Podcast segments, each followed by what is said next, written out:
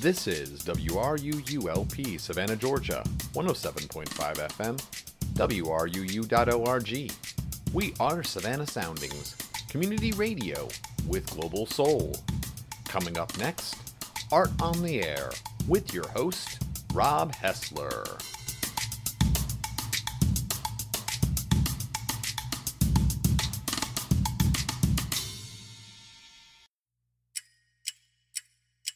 Welcome to Art on the Air with your host, Rob Hessler.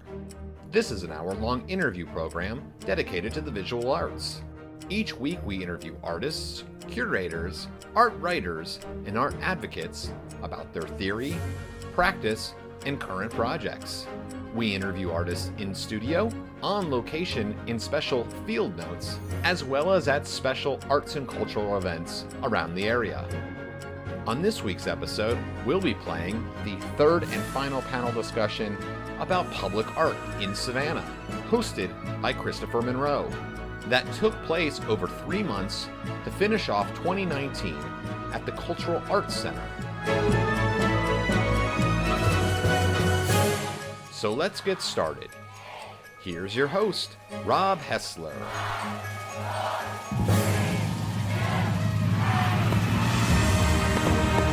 Happy New Year from Art on the Air.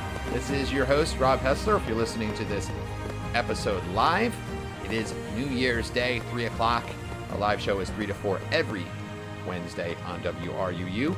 Got a great episode lined up for you. We're airing the edited version of the third and final panel discussion about public art put together by Kristopher Monroe from the Cultural Arts Center. Great panelists this time. And I want to mention that they spoke a lot about slides that they were showing during the panel discussion. So I was a little creative with that. I left them in there, and I think you'll be able to understand what's going on without even having to look at the images because they really talk about the philosophies behind them. So you'll hear from Stephanie Rain. She talks about four pianos that they put in the city that she lives in.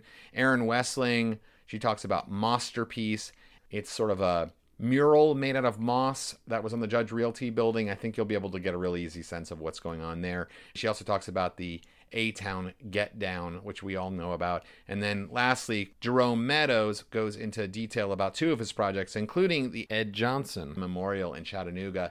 And it is such an interesting story that he tells about that. And I think you're really going to enjoy the story, the history, all of that, and how he kind of put together this massive public art project. But look, don't have a lot of time to chit chat on today's episode because it is jam packed. Wanted to mention if you missed one of the first two panel discussions, you can find those in the WRU archives at Do Savannah, iTunes, Spotify, all those places. And I wanted to mention that next week we're going to have a very special episode the Bobby Perry Awards for 2019, the best of the best in Savannah art. I think you're going to really enjoy that. So let's get started with this week's episode. Here is part three of the discussion series about public art in Savannah, hosted by Kristopher Monroe. Enjoy. I really appreciate you all coming out for this final of the public art lecture series. We're going to have a, a Q&A at the end, so if you all have any interesting questions or comments at the end, we'll have we'll have time for that. I'm going to introduce our, our panel and then we're going to dive into sort of a conversation. So hopefully we can keep this kind of snappy though. But if, if you, but we do, we are going to have a, a Q and A at the end if, if anybody has comments or questions or anything like that. Um, and I do really want to uh, say thank you to all my panelists for for agreeing to do this. You guys are awesome, and I'm really excited about this conversation. So first of all, to my left here is Jerome Meadows, which most of you probably know. Jerome B. Meadows uh, is a full time studio artist working and residing in a historic ice house in Savannah, Georgia. Uh, originally from New York City, he's been living in Savannah since 1997. A graduate with a BFA degree from the Rhode Island School of Design and an MFA from the University of Maryland, Mr. Meadows has been self employed as a visual artist and public space designer since 1992. His focus in the arts has been in the design and fabrication of large scale public art projects, including site layout, landscape issues, along with the conceptualization and fabrication of sculptural components, all fully integrated into a cohesive whole. These projects are located throughout the United States, including here in Savannah. Uh, Mr. Meadows' sculptural work for the Portsmouth, New Hampshire African Burying Ground was awarded a 2013 NEA Artworks grant for, quote, the creation of art that meets the highest standards of excellence. We will be talking about that tonight. Uh, Mr. Meadows' poetry, dance, and mixed media performance event, Blank Page Poetry Words and Shadows, was presented in Charleston, South Carolina this past October. That's right, right, this past October? A year ago. A year ago. Uh, funded in part through an NEA Big Read grant provided to the city. In 2010, Mr. Meadows was a recipient of a Brown Foundation Residency Fellowship at the Dora Maar House in Ménerbes, France, along with the noted educator and poet Cleopatra Mathis and Rachel Stella, art critic, scholar, and the daughter of famed artist Frank Stella. The Brown Foundation program is, is directed through the Museum of Fine Arts in Houston. In addition, he was commissioned in 2009 to undertake a precedent setting exhibition at Telfair Museums entitled Reframing a Perceptual Paradigm. The exhibition, like others taking place at the Cooper Hewitt National Design Museum in New York City and the Gibbes Museum in Charleston, South Carolina, afforded Mr. Meadows the opportunity to function as both artist and curator in selecting over 130 works from the museum's collection and juxtaposing them in a multi gallery installation along with his own original artworks, serving both as commentary and counterpoint to how people perceive art and experience museums. His academic background includes teaching positions and residencies at the University of Maryland College Park, uh, Howard University, the College of Charleston, Maryland Institute College of Art, and a year long Fulbright Lecture Award to the National College of Art in Lahore, Pakistan, to name a few. He was also the recipient of a Fulbright Hays study tour in Pakistan, traveling throughout the country with other educators and artists while studying traditional crafts and processes. So, welcome to Jerome, and thank you again for coming. Where do I find the time? Where do you? We'll talk about that too. Um, and to Jerome's left is Stephanie Raines. Uh, Stephanie is an arts administrator and artist advocate based in Athens, Georgia. She has degrees in photography, art history, and an MA in arts administration from the Savannah College of Art and Design.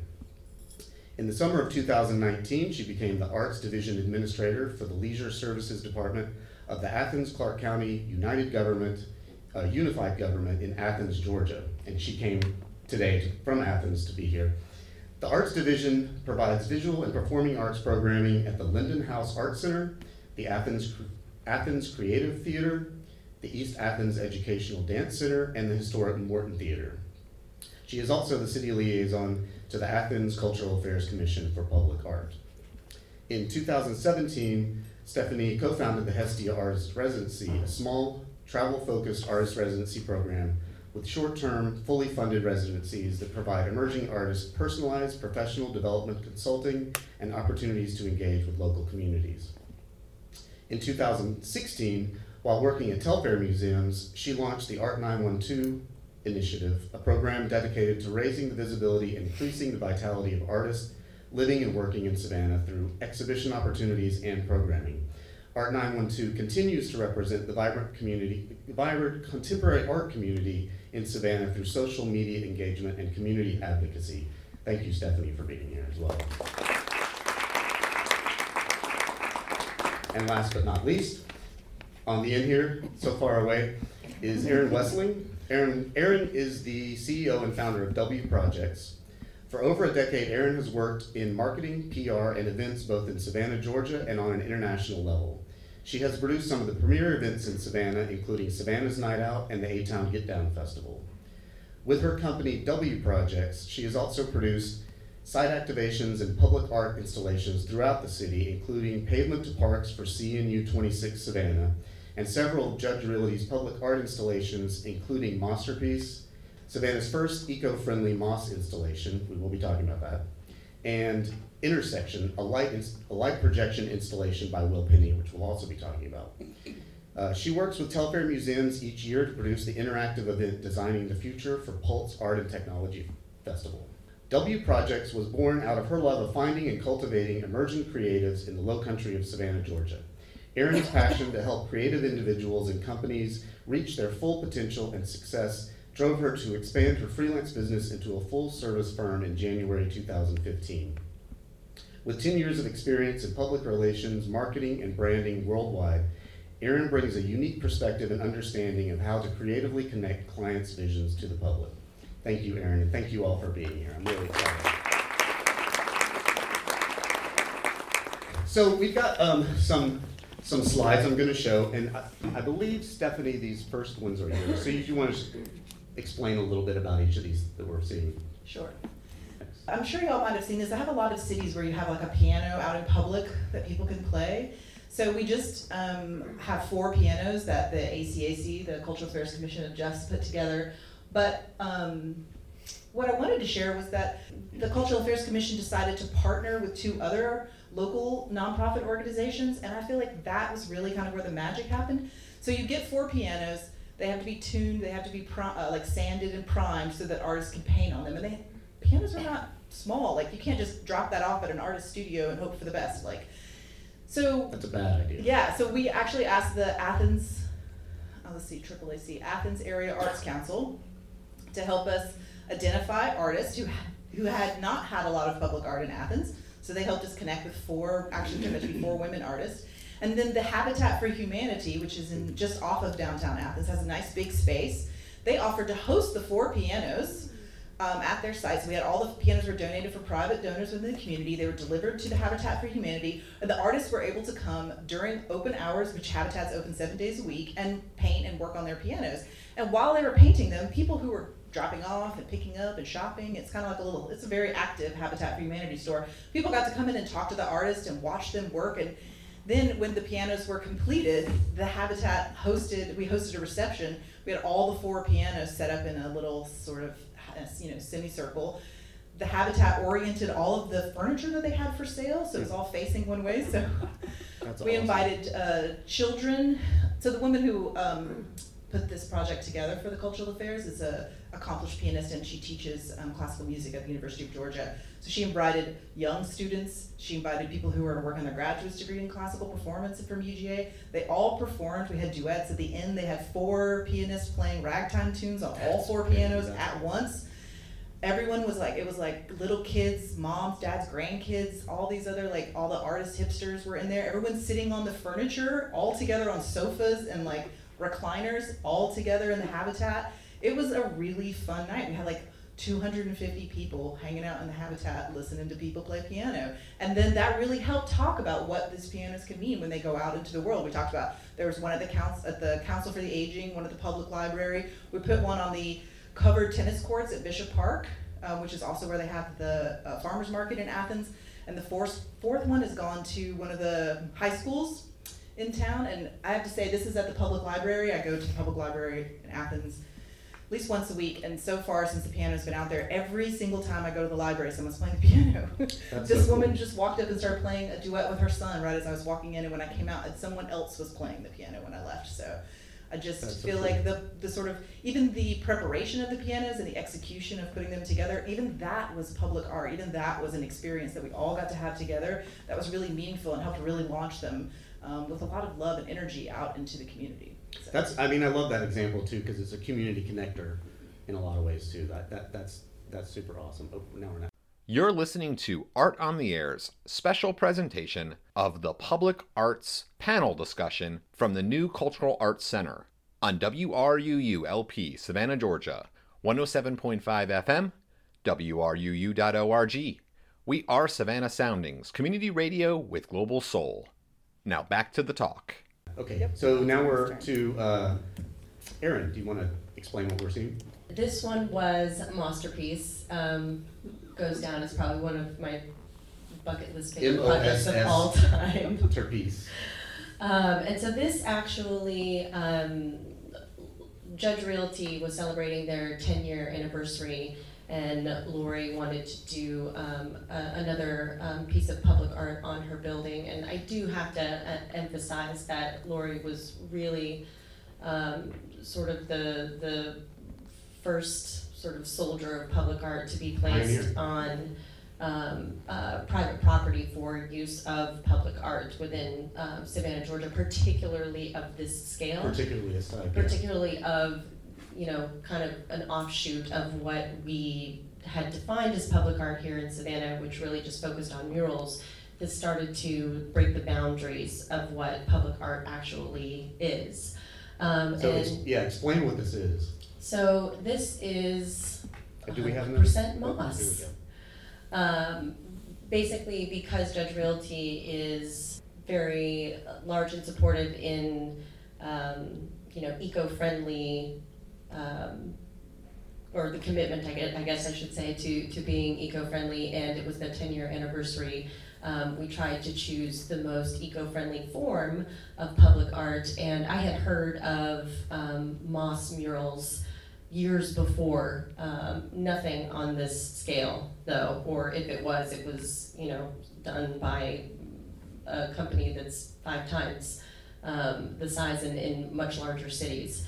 Uh, and so we had we put out an RFP, and um, Jamie Bourgeois, am I saying her name right? Yes, um, won the design and proceeded over the course of a week to place in moss that was interesting to find because Savannah is, you know, very Mossy. mossy, yes.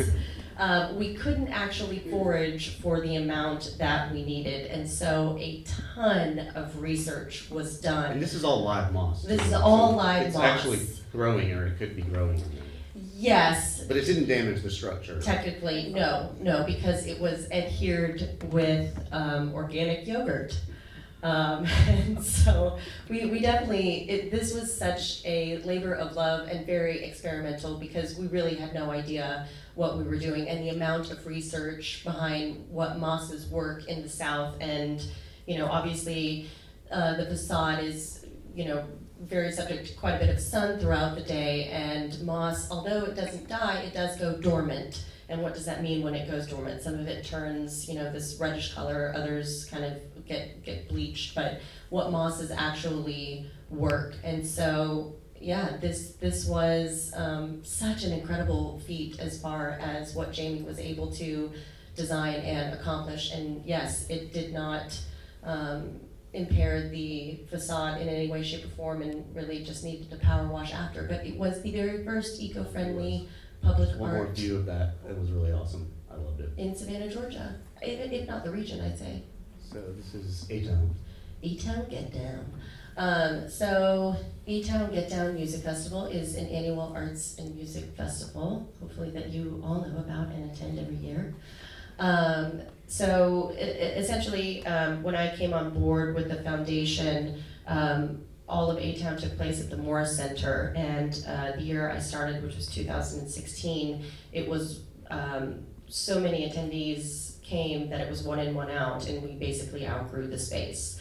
And so my task um, for 2017 was to find a space that we could not only expand, but essentially, you know, find something that we could create a creative space in. Um, and so, because Alex Townsend, who was the son of the Townsends, absolutely loved the bridge, we went in that direction and quite serendipitously um, fell upon uh, Indian Street, um, where uh, SCAD not only has a few buildings, but it was at the time um, not developed and had several park or large what were parking spaces or parking areas um, that were dilapidated to say the very least. Uh, and so we took it upon ourselves to temporarily create um, a festival ground. Uh, and what you're seeing here is another project that we did with Will Penny, which I believe this was the 2018, um, where uh, what you're seeing is uh, the stage sort of backed up to this wall, um, and we were able to project an entire you know, block, if you will, um, of a light installation that overlooked uh, overlooked the bridge. Yeah, that was awesome. And then he he'd actually done it um, the same thing uh, on one of those ghosted um, concrete posts uh, the year before, which was incredible um, by the amount of, of projection mapping that had to take place in that. I love the idea of like uh, projections and projection mapping because it doesn't affect the, the surface that you're projecting on, so. Right, which, which, to kind of come to um, more of how the city works, is that it's very difficult. I mean, with uh, what we did um, at Judge Realty with that building itself, we actually had to claim um, Judge Realty's building as an official location for rotating public art Right. uh, that, you know, enabled it over the years to infiltrate not only the building, um, but be able to work it in ways that it would not impair the, the, the structure, but we could bring in things that were not just mural related Right. um, and more of a, a structural base. Um, but yes, with light projection and, and, and mapping, um, it is easier to um, maybe get approval or, or kind of cross some of those um, public art boundaries. I should also say, I am on the Historic Site Monument Commission, which is the approving body of public art, and I was actually involved in going over some of these projects, and this is actually one of them. Um, again, much like with historic districts, you have to work with them in order to create a narrative that may or may not exist at that time. And so I think with a lot of the projects that, that we've taken on, it, it may not have been done here in Savannah before, and so you have to work with a lot of those ordinances and regulations on making it work. Um, the city of Savannah is incredibly open to it, um, but I guess it's an education process that we have to go through Mhm. together. Um, Jerome, you're up. Jerome has, these are interesting because the, there's some process photos in here, so explain to us a little bit about what we're seeing here.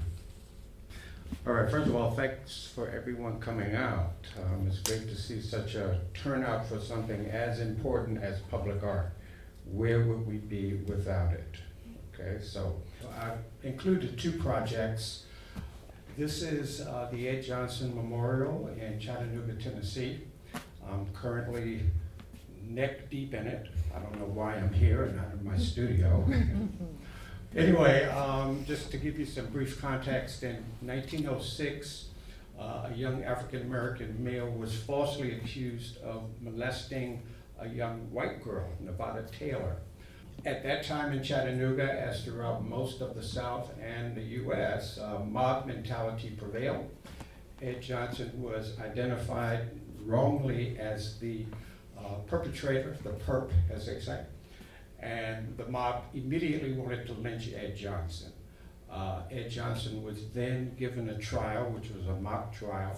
Uh, for example, there were 12 people, 12 witnesses at the trial who said Ed Johnson could not have committed this offense because he was with them at the Last Chance Saloon uh, the night of the attack. Anyway, the mob was in, in, uh, insistent uh, so Ed Johnson's father, whose name was Skinbone, uh, as you can imagine, was livid. And at wit's end, he approached two black lawyers in Chattanooga and asked if they could try to help his son. They agreed to do so.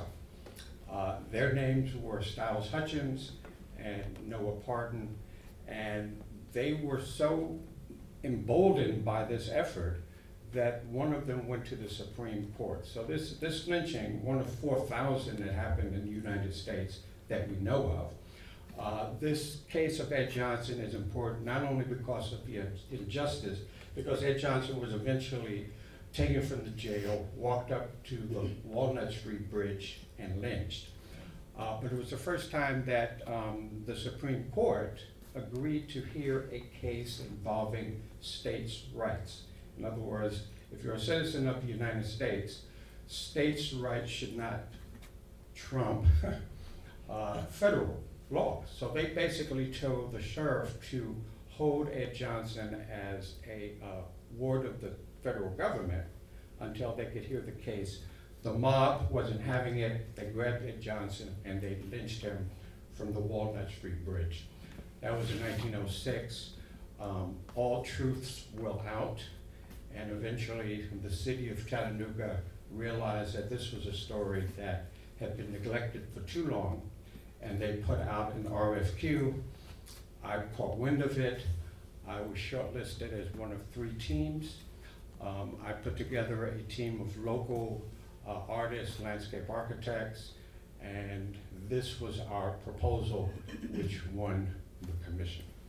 So the first design approach was how to, because the memorial, as you can see, is right next to the bridge. As a designer, as a sculptor, um, and dealing with issues that have to do with uh, stories needing to be told, I'm always thinking, how are things best integrated? The last thing you want is, if you've heard the term, plop art, where all of a sudden people show up the next morning and there's a piece of artwork there. Where did that come from? So in this case, uh, to make sure that this memorial was well suited for its location, I drew a line from the point on the bridge where Ed Johnson was lynched through the memorial site. And so that axis through the memorial is that line. And those three ovals you see within that central circle is Ed Johnson and the two lawyers. So Ed Johnson is finally walking away from that travesty. Hmm. His back is to the point on the bridge where he was lynched. How do you tell the story? Okay, public art is not just about decoration, it's not just about entertainment. There is a very profoundly important role that public art can play. And when it has to do with truths that have been buried for so long, you want to give that storytelling all that you can. So, my design team and I came up with the circular motif um, because circles tend to be more about healing. And as a designer, I don't really like straight lines. um, so I prefer curves and things of that nature. Those bands that you see on the pavement level are quotations from local individuals that were that we selected to include. And one of them I found to be profoundly important. And I have yet to meet the woman who provided this quote, but the quote says, I wasn't there to care then, but I am here to care now. And that just knocked me off my feet. I mean, because we have so much anger and guilt regarding slavery and, and racism and all of these things. And what this woman was saying was, it's not a matter of dwelling in what happened then because we weren't there then. The question is, we're here now. What can we do to make sure these things don't happen?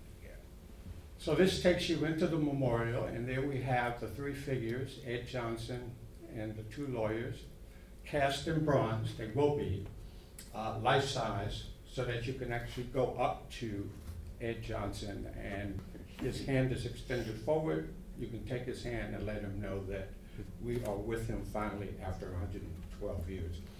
And this was part of the presentation in terms of uh, what we presented to the committee to make our case that our uh, proposal was the best. Clearly, they agree. Clearly, they agree. I mean, I think this is an also an awesome example, you already said it, of, of how powerful public art can be and, and it- the stories that it can tell. Yes. So three other individuals were uh, lynched in Chattanooga during this uh, time period. Another one was lynched on the Walnut Street Bridge. So there's a slope going down to the river, and these three abstract forms are in honor of those three other individuals. And so what I like to do as a designer is to bring in a variety of different design types, uh, design elements. Some are easily recognizable, and others are going to make you wonder, well, what is that supposed to be? Um, in other words, how vast can we expose people to the variety of what public art and what sculpture is all about? You're listening to Art on the Air's special presentation of the Public Arts panel discussion from the New Cultural Arts Center on WRUU LP, Savannah, Georgia, 107.5 FM, WRUU.org. We are Savannah Soundings, community radio with global soul. We've got to take a quick break for a couple of messages, but we'll be right back with more of the talk. Telfair Museums will present the 25th annual I Have Marks to Make exhibit, featuring works by individuals of diverse ages, backgrounds, and abilities. The exhibit will be on display at the Telfair's Jepson Center for the Arts, from December 8th through January 12th. More information is available at telfair.org. WRUU 107.5 FM is a new and different listener supported and all volunteer community radio station for Savannah. Our diverse broadcast and web programming is supported by generous listeners who value our passion and our spunk. We're independent of other media and receive no government or large corporate support. People like you are the largest and most important source of our funding. So go to wruu.org to find out how you can make a one time or monthly contribution. Thank you. So the other project, um, second one, is in Portsmouth, New Hampshire. This is the Portsmouth African Burying Ground Project. Actually, real quick, can you tell folks what, what that is and why, how it came to be? Well, the project, I was commissioned in 2013, the project was finished in 2015. About five years prior to that, a city crew was working on Chestnut Street to repair a sewer line. And so they're digging, and all of a sudden, clank, they hit something, and when they look down in the hole, there's this beautiful baby blue sewer line running across the feet of coffins. Okay?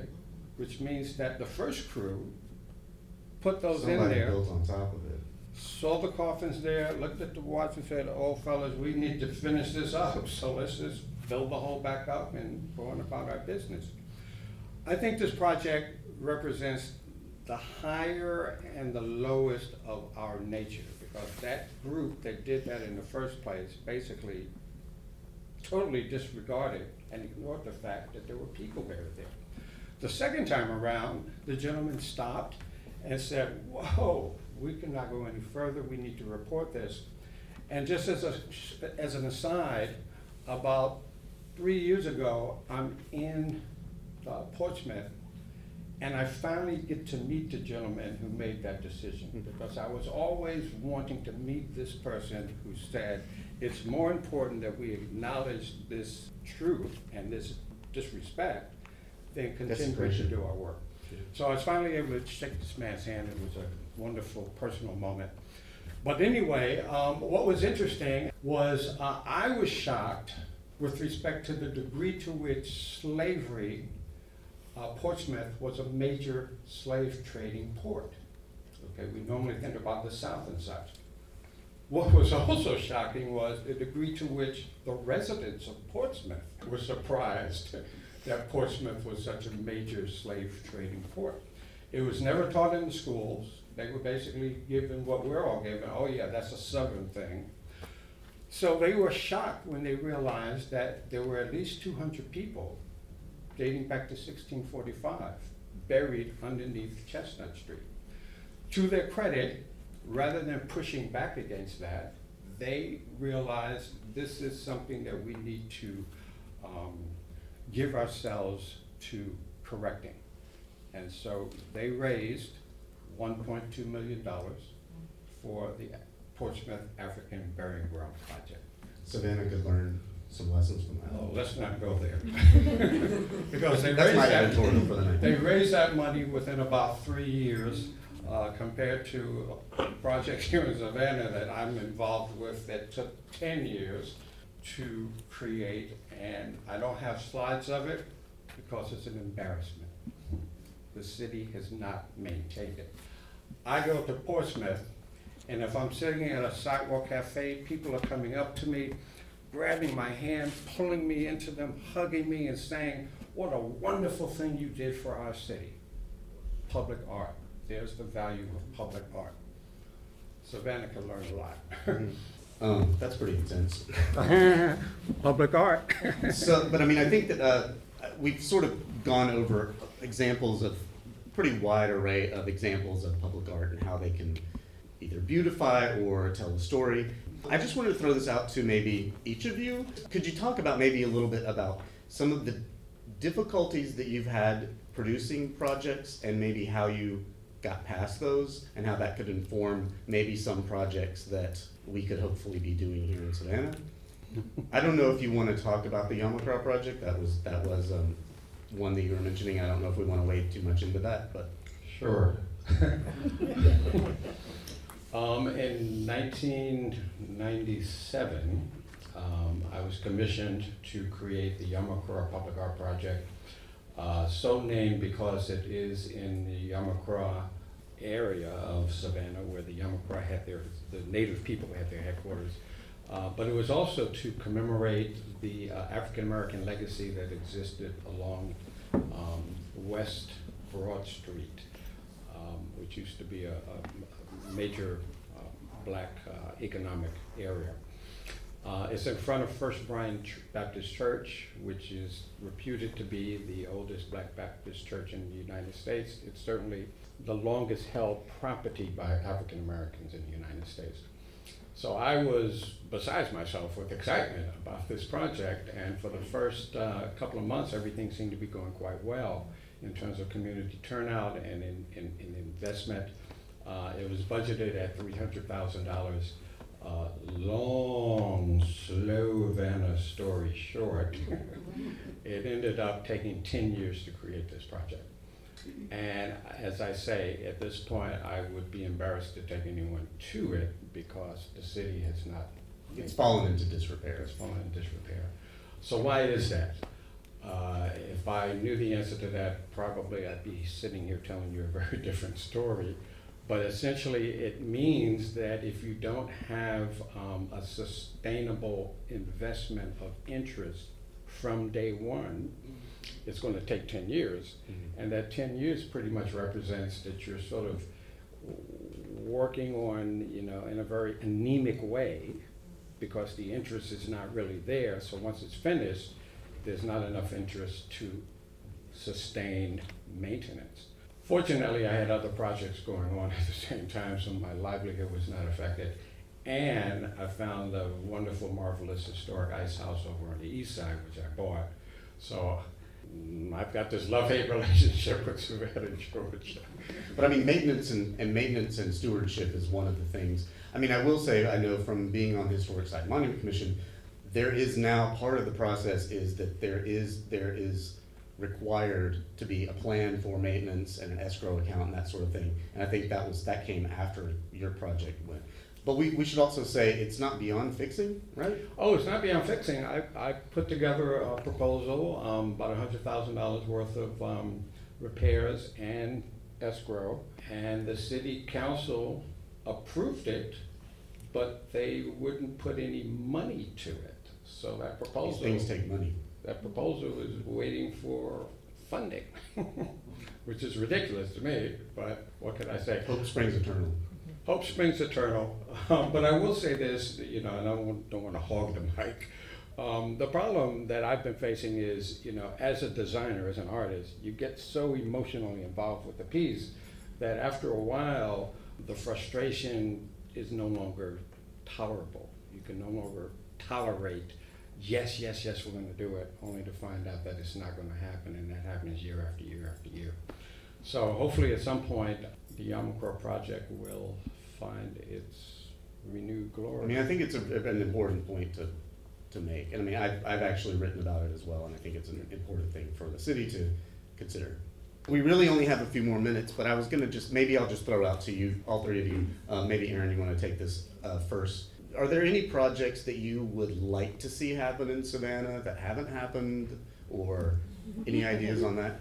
The answer is yes. um, and in the interest of saving time, um, there are a ton of you know very large scale, beautiful installations that actually travel internationally. That would be so incredible to get to the city of Savannah. Unfortunately, we we just have this block as far as living in a city that doesn't have a, a stable support from the city, both financially and just more production wise, uh, to produce public art. I mean, the majority of it, if not all of it, is produced through uh, private means and businesses. And when you don't have that match uh, between sort of the, the private sector and, and what the city is capable of doing, you are highly restricted. And so there are incredible pieces that garner international attention when cities bring them to uh, their their own towns and actually um, integrate it with programs that you know help uh, artists on a local level or you know you see production in, in collaborations. We unfortunately are just not there yet. And so it, it's one of those things that like i was saying earlier it's an education process that we do together and, and they're very open-minded but i think until there is that actual financial support um, so that these larger you know investments as, as public art takes, and, and Jerome is a, a perfect example, it takes the funding. And if you don't have that, that nest egg, then unfortunately, it takes decades. I mean, that is something that we talked about la- uh, on the last panel, is the need for, for instance, a master plan and a funding mechanism. Stephanie, you have Yeah, I just want to say on, on that, it's also advocacy. Like the public, this art is for you, and you can ask for it. You can ask your elected officials, and you can organize yourselves, and you can support uh, contemporary artists and curators and people who are putting these works together. And you can show up and volunteer, and you can, you know, ask for these things and organize them yourselves. Like we we have opportunities for all of us to be together in public spaces experiencing art and being with each other and having meaningful experiences outside. Like it doesn't have to all be a permanent installation that goes on forever. It's there's lots of different ways to approach it. And so when you have things that are ongoing, we can build in the funding and the plan to maintain it so that we can always preserve it. And then we can also create spaces where we can have you know ephemeral projections or things that are come and go because sometimes you love something because you only you know you only get to love it for just a little while and it's special because you got to be there together so like those are opportunities that we can all create together and we can all you know continue to ask for those things be That's an about that. awesome point. I, one of the things, and again, we don't really have too much time, but one of the other things I was gonna bring up is the idea of collaboration, which you all also sort of touched on. Do you have ideas on that? I was, one of the things I was thinking about is the idea of regional collaboration, because Savannah is kind of a smaller city, and the idea of collaborating with Athens or Chattanooga. We had a, um, the public art director from Chattanooga at our last panel. And just the idea that they, they can inform each other and also be a support mechanism for each other. Do you have thoughts on that? Yes. Do tell. Um, I, especially I think, um, because I, I still sort of believe that, that we are still in an infant stage of, um, the production of public art on a large scale in the city, I think it would be incredible, you know, an investment of, of Georgia itself to combine with other cities and, and, and produce things in a way that creates that connection. Because then you obviously, the, from exposure to funding to, to support, um, that interlocking way of, of, of producing just, you know, it's a ripple effect essentially. And I think that especially with towns like this, um, if we partner with it, again, we sort of learn and understand how to produce them ourselves and kind of take that knowledge and, and, and run with it. I think education is an important part of that. So Mhm. educating people, like coming to having hosting talks like this, um, and people attending them, and then also encouraging folks to go out and experience public art in other cities and demonstrate how that you know how that impacted your visit to that place and how that could be something for meaningful about living here and people who come and visit this city. Um, and there's also just opportunities for networking among within the region, within the state That's a great point. um, to come around and, and uh, share with one another and host different artists in different ways. Jerome, do you have any ideas on what you'd like to see in Savannah? Or do you Yes. Do tell. We're gonna have audience questions after this, but I'm, I'm curious about your thoughts on that. Um, I, I always talk about the, the idea of reaching a critical mass, because the fact that everybody is here says that there are people whose energies and whose um, projections of what Savannah can be um, is positive and proactive and, and um, uh, goes beyond the limitations that we're faced with. Uh, the question is, how do we bring, keep that energy going and bring in others so that we reach that critical mass where it sparks? And for the last several years, I've been saying, well, I think we're almost there. I think we're almost there. Um, but there's something, and I, I kid you not, when I first came to Savannah and I was wondering why things were going so slowly, people would say, well, it's in the water. I'm not sure what they mean. Like island time or something? Well, it's just something about, yeah, maybe it's the island time, maybe it's the, you know, don't have a cow, man, just chill, you know, let's go to the bar, that's more important than doing other things. I don't know what it is, but when the critical mass gets to that point where it's almost ready to spark, something diffuses Like it. per- the perpetual tipping point. Yes, so I, I would put a question to you all. How the hell did we get beyond of that? Something needs to tip. Yes. I mean, because, you know, just briefly, and I don't want to sound like, you know, I'm the, the poster child for, for public art failures in Savannah. But the, the city, the city in 2013 commissioned me to do what I thought was this major breakthrough. I was commissioned to create the first abstract piece of public art for Savannah, Georgia. Wow. That piece has been sitting in storage in my studio since 2013. Now, every so often I run into a city official who says, okay, in, in fact, there was a newspaper article that said, finally, this piece of sculpture will be installed by the end of 2019. It's supposed to go in Savannah Gardens. is the plan. Savannah Gardens, which is this wonderful um, housing, Mercy Housing has created this space over on the east side. Anyway, so I run into, uh, I'm not gonna mention names, I Yeah, run don't into the names. person who, uh, who would know these things at, uh, can I say Huey's, where I have breakfast? Anyway, I ran into him at Huey's and he says, good news, probably in three more months. There you go, critical mass diffusing, critical mass diffusing. So again, I don't like being the poster child for public art failures in the city, but there is something going on here and we need to do something about it. I mean, they're important points to make because they're legitimate points, and I, I don't, you know, we don't want to be overly critical, but, th- but, the, but these are legitimate issues that you have had as a public artist, as a internationally known public artist who has had success in other cities without these issues. So we'll leave it at that. You're listening to Art on the Air's special presentation of the Public Arts panel discussion from the New Cultural Arts Center on WRUU LP Savannah, Georgia, 107.5 FM, WRUU.org. We are Savannah Soundings, community radio with global soul. Now back to the talk. We do have a microphone. We are recording this, so if anyone has questions or comments, Uh, hey, y'all. Thank you all for being here. Um, I wanted to ask this is actually really for Jerome.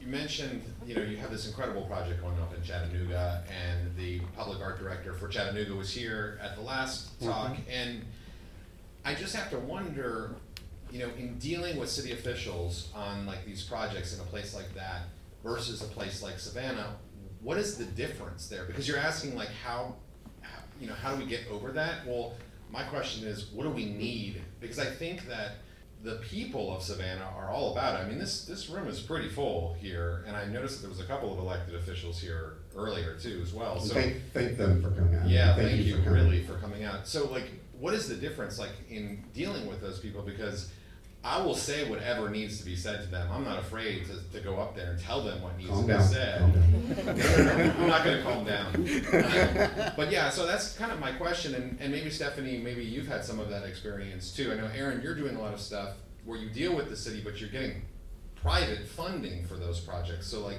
the city isn't really being supportive in that sense. You're just filling out the paperwork that is required to do those projects. But I'm just sort of curious, is like, how do you get those? Like, why are those people saying, yes, we want to invest all this money in this incredible project versus people here in Savannah saying, oh yeah, we can do that, but then never really doing it? I guess it's maybe fear that seems to reign here. Um, when I dealing with people in, in Portsmouth and in Chattanooga, there was more of a fearlessness. It's that they said uh, public art is valuable and we shouldn't be afraid of it. You know, and um, you should not feel as if it will. Um, and this may sound strange, misrepresent the city. Uh, I don't know if it's the degree of history and tourism, if I may touch that bugaboo. but imagine that if in the middle of each square there was a piece of contemporary art. Okay? Imagine that the Yamacraw project was what it should be, and people could go there and see that. It talks about African American and Native American history. Imagine if uh, of uh, Savannah Gardens was in place. The process of getting Savannah Gardens approved was fear driven. Worst case scenarios. What if a plane crashes into the sculpture? I kid you not. Are you serious? Did that really come I up? kid you not. And I started to say, what if a plane crashed into the guy in the middle of Forsyth Park? He's higher. He's more likely to catch the plane. but it's that degree of fear that says, "Oh my God, we can't rock the boat." So I don't know if it's a matter of you know we speak about uh, uh, uh, voted uh, elected officials. The folks in Chattanooga who are in those positions of saying yes are more fearless when it comes to these things. And the other thing about Chattanooga is there's some deep pockets in two foundations which get their money from the Coca-Cola. Uh, So there's private foundation money that is believing in public art, is fearless about supporting public art, and that's not here in Savannah. So, I can speak a little bit about how we fund art um, in Athens through the um, Athens Cultural Affairs Commission. So they have um, it, it's founded with it started with a small nonprofit, the Athens Area Arts Council, became the um, a commission that's uh, through the mayor and city hall. So they have uh, funding, they have an operating budget that's uh, integrated part of the Athens Clarke County Unified Government budget every year. They allocate money. It's I think twenty thousand dollars a year to operating funds. We also have a SPLOST tax, which um, they vote on every so often. So that's a penny sales tax. So Athens Clarke County, smallest county in Georgia, University of Georgia, biggest landowner, number one employer, can't tax anything because they own tax free, state of Georgia. Then you got hospitals, churches, and any other nonprofit can't tax them either. So that leaves the entire tax burden on businesses and homeowners. So in order to, but we have all these huge student population. Our football stadium seats ninety-three thousand people for every sold-out game on a Saturday, right? Mm-hmm. Throughout football season, all of these people come into town. So that special option sales tax, a portion of that comes to public art. It goes to a number of different projects. Public art is one of them, so that helps fund it. Also, they have a capital, CIP, it's a capital improvements plan. Some of those capital like construction projects, also a small percentage of that is also set aside. And those go to uh, both public art projects as well as um, uh, trails, open spaces, um, all kinds of public improvement things that inc- improve the life of all the people who live in Athens, Clarke County. So those are some of the, the ways that, um, and the Athens Cultural Affairs Commission has only been in since I think officially operating since about 2010, 2011. And we're still using funds from the SPLOST vote in 2011. We're still seeing those projects play out. They did like uh, 18 finished bus shelters this year. All local artists who all received, they all got paid. Local fabricators, like this is money from Athens, staying in Athens to artists. And they continue to advocate for that. And that's something that I've been working on in my new role is talking about what it is to create a vital economy that serves artists and the arts community and also is good for the public. So these are all things that are possible and they started with people who just got together and kept talking about it, kept pushing for it, kept bringing it up and going and showing up for, you know, city hall meetings. Some of them are really mundane and boring, but you get your chance to stand up there and talk about what you care about. You can do that too. No, that's, uh, that's, I mean, and the idea of those bus stops, that's a great idea too. Rob and I have also been having conversations about the possibility of doing stuff like that here, I think, you know. Erin, do you have any thoughts on that? It was interesting about the fear portion because when we were um, in front of historic sites and monuments for the masterpiece, which is this 100% eco-friendly, one of the um, gentlemen or uh, members of the committee asked us, what if there's a huge storm, like hurricane force winds, that come in and take the mural or the masterpiece off the wall? And I was slightly shocked and, and not really thinking about it, but my response was, if there's a hurricane, the last thing anyone's worrying about is moss on the wall. So I think we're okay, but it was, again, just based off of fear. Um, and so, yes, when you have both private and public trying to come together to, to produce something in that way, and then, yes, that's a brilliant way of creating a nest egg for people to produce public art, whether it's temporary or permanent you know, it, it, it absolutely takes both of them, and I, I hope we're at a step that we're just almost there. I mean, I think all this is really valid, and I mean, the purpose is not to be overly critical, but I mean, I think these are absolutely valid points, and I think it's, it's, it's pointless to tiptoe around the obvious. Um, that's my two cents. Why do you think people are so fearful? Wow. Who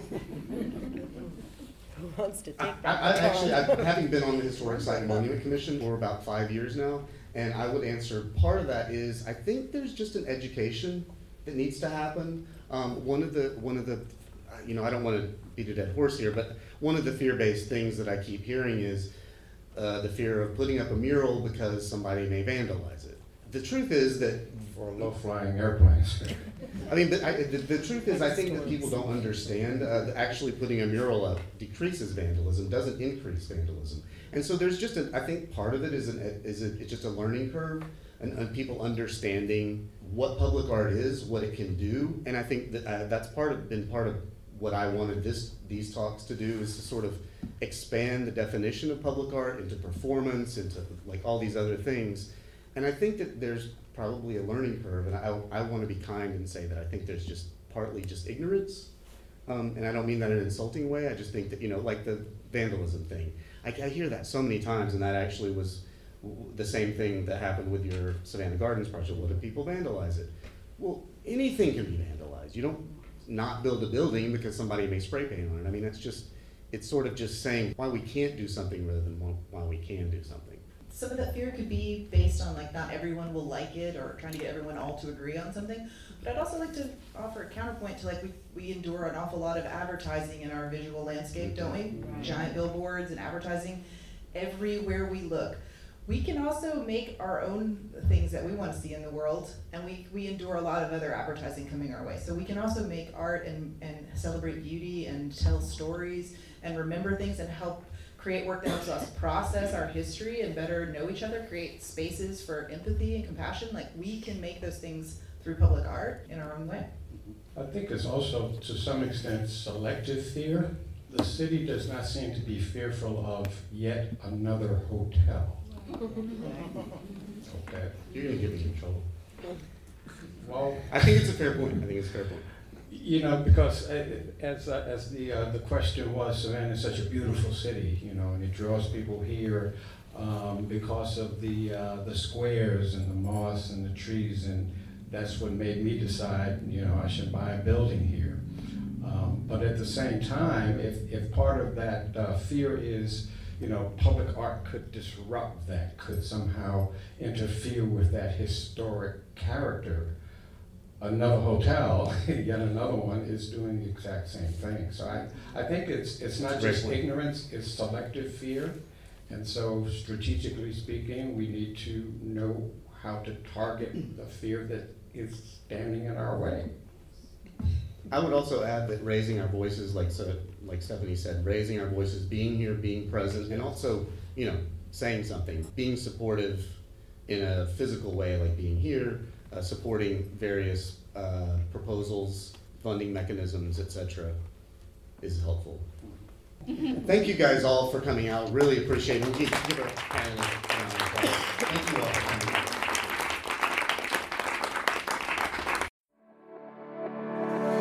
That's all the time we have for this week's episode of Art on the Air with your host, Rob Hessler. Listen every Wednesday for our live show, broadcasting from 3 to 4 p.m. Eastern Time on 107.5 FM, Savannah Soundings, and worldwide at WRUU.org. And you can catch past episodes on the WRUU station archives on our website, as well as on iTunes, Spotify, and Stitcher. We'll talk to you next week, where we'll have another batch of art on the air.